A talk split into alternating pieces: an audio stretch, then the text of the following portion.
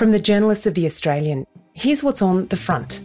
I'm Claire Harvey. It's Tuesday, March 22. Europe's energy crisis is heading Australia's way unless new gas fields are opened. That's the warning from Federal Energy Minister Angus Taylor in a speech he'll deliver today. Mr. Taylor will say the government is investing in new gas production to avoid a repeat of Europe's tripling of gas prices in just a year.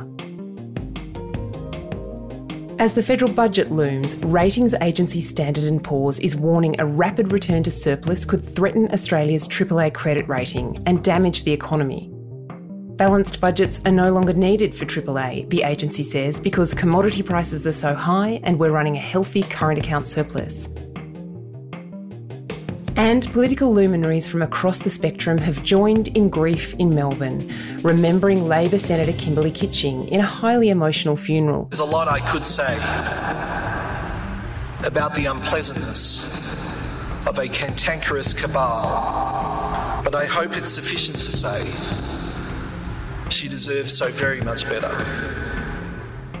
Our Victorian editor, Damon Johnston, was there yesterday and is joining us now.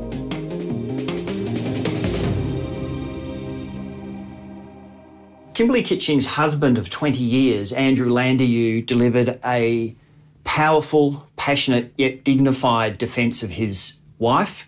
Several thousand mourners lined Cathedral Place as the hearse took her body from St Patrick's with her family, including her husband, Andrew Landeryou, walking alongside the hearse. It was an amazing guard of honour, not just through the sheer numbers, but through the number of dignitaries and the very fact that they came from all sides of politics. Damon, Kimberley Kitching had told Confidence she felt she was being bullied or excluded before her death, and friends have said she was under enormous stress. Was that connection directly drawn yesterday, or was it a bit more oblique? Andrew Landeryou's commentary was pretty pointed, but he did it in a sophisticated way. But look, his comments, particularly the commentary around the unpleasantness of a cantankerous cabal, was clearly aimed at some of his late wife's Senate and party colleagues. I think he delivered exactly as he was entitled to as the grieving husband.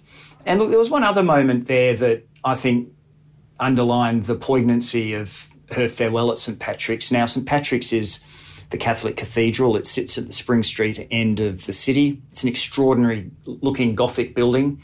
And this was the venue where Kimberley Kitching married Andrew Landeryou 20 years ago, and Andrew made the point uh, very early on in his eloquent speech uh, and eulogy today that this was, in fact, a very special place for Kimber, as he referred to her, and it was certainly a fitting venue for politicians of all persuasions to bid farewell to her.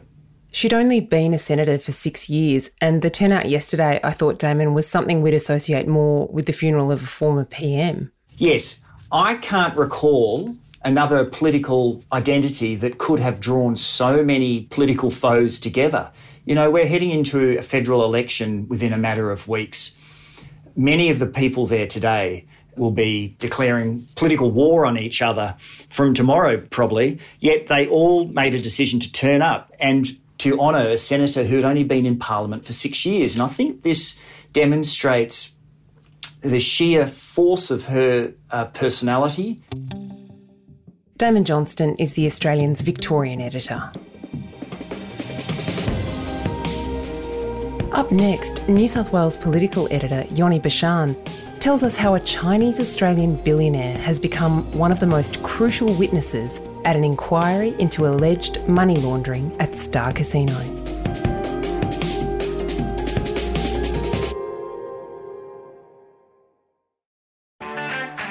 I'm Sarah Le Marquand, editor in chief of Stellar and host of our podcast called Something to Talk About. Every weekend, we publish a new episode where you'll hear compelling personalities, strong opinions, and thought provoking conversations. I wanted to be able to do it in my time when I was ready and speak my truth when I was ready. The topic of when do I become a mum, that is in my mind 24 7. Search for Something to Talk About wherever you listen to your podcasts.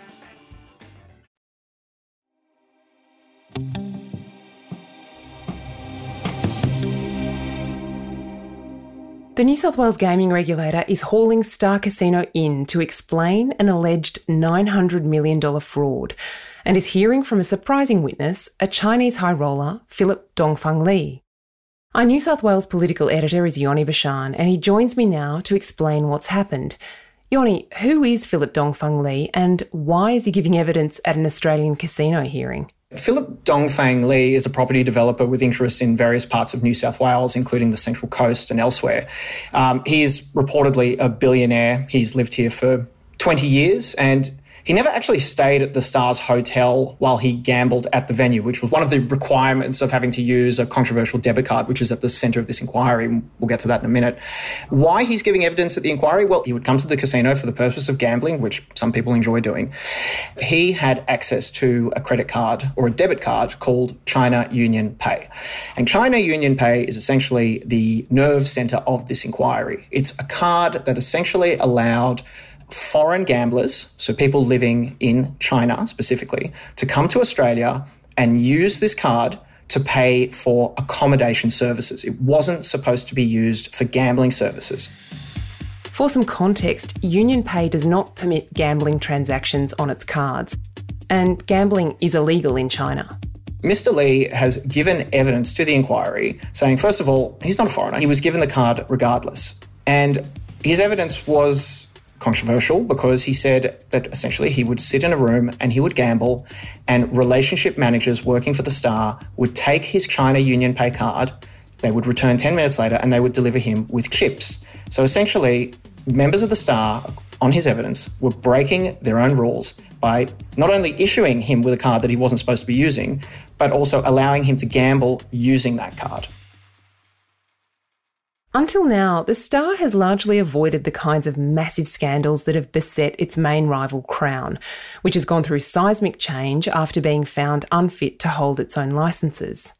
Already, two of its staff had admitted that they knew customers were using the China Union Pay card for gambling purposes, which they weren't allowed to do. But they've also admitted assisting customers with pulling out money for that purpose and then lying about it when concerns started being raised.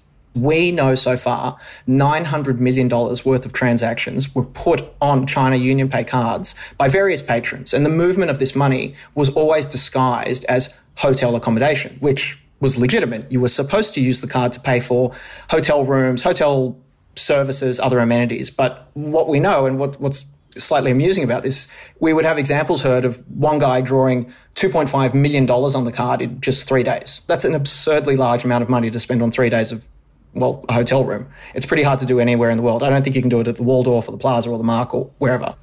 The other Australian entity tangled in this web is NAB, National Australia Bank. The body that owned China Union Pay contracted NAB to be the middleman and to supply merchant terminals in Star's casinos. But it wasn't the Star or NAB who first raised concerns about the millions of dollars flowing in from China. It was actually China Union Pay that raised the concerns with the NAB on multiple occasions. The inquiries heard that China Union Pay sent multiple emails and other correspondence to the NAB, effectively saying, why a such large amount of money being put through these machines or on our card for the purpose of hotel accommodation?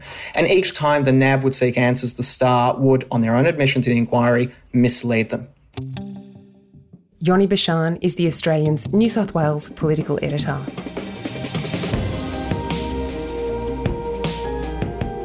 That's the latest from Australia's leading newsrooms. The front will be back tomorrow with our journalists on the biggest issues of the day as the battle lines are drawn in federal politics. We're a week out from the budget with an election looming soon after. All those stories, plus the nation's best coverage of news, business, sport, politics, and culture, are at theaustralian.com.au.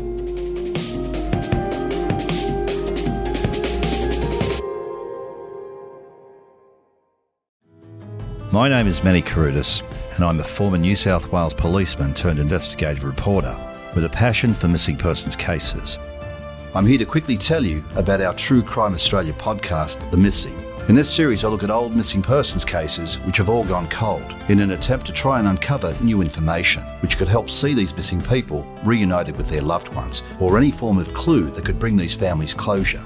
The Missing is available now wherever you get your podcasts and early and ad free on Crimex Plus on Apple Podcasts.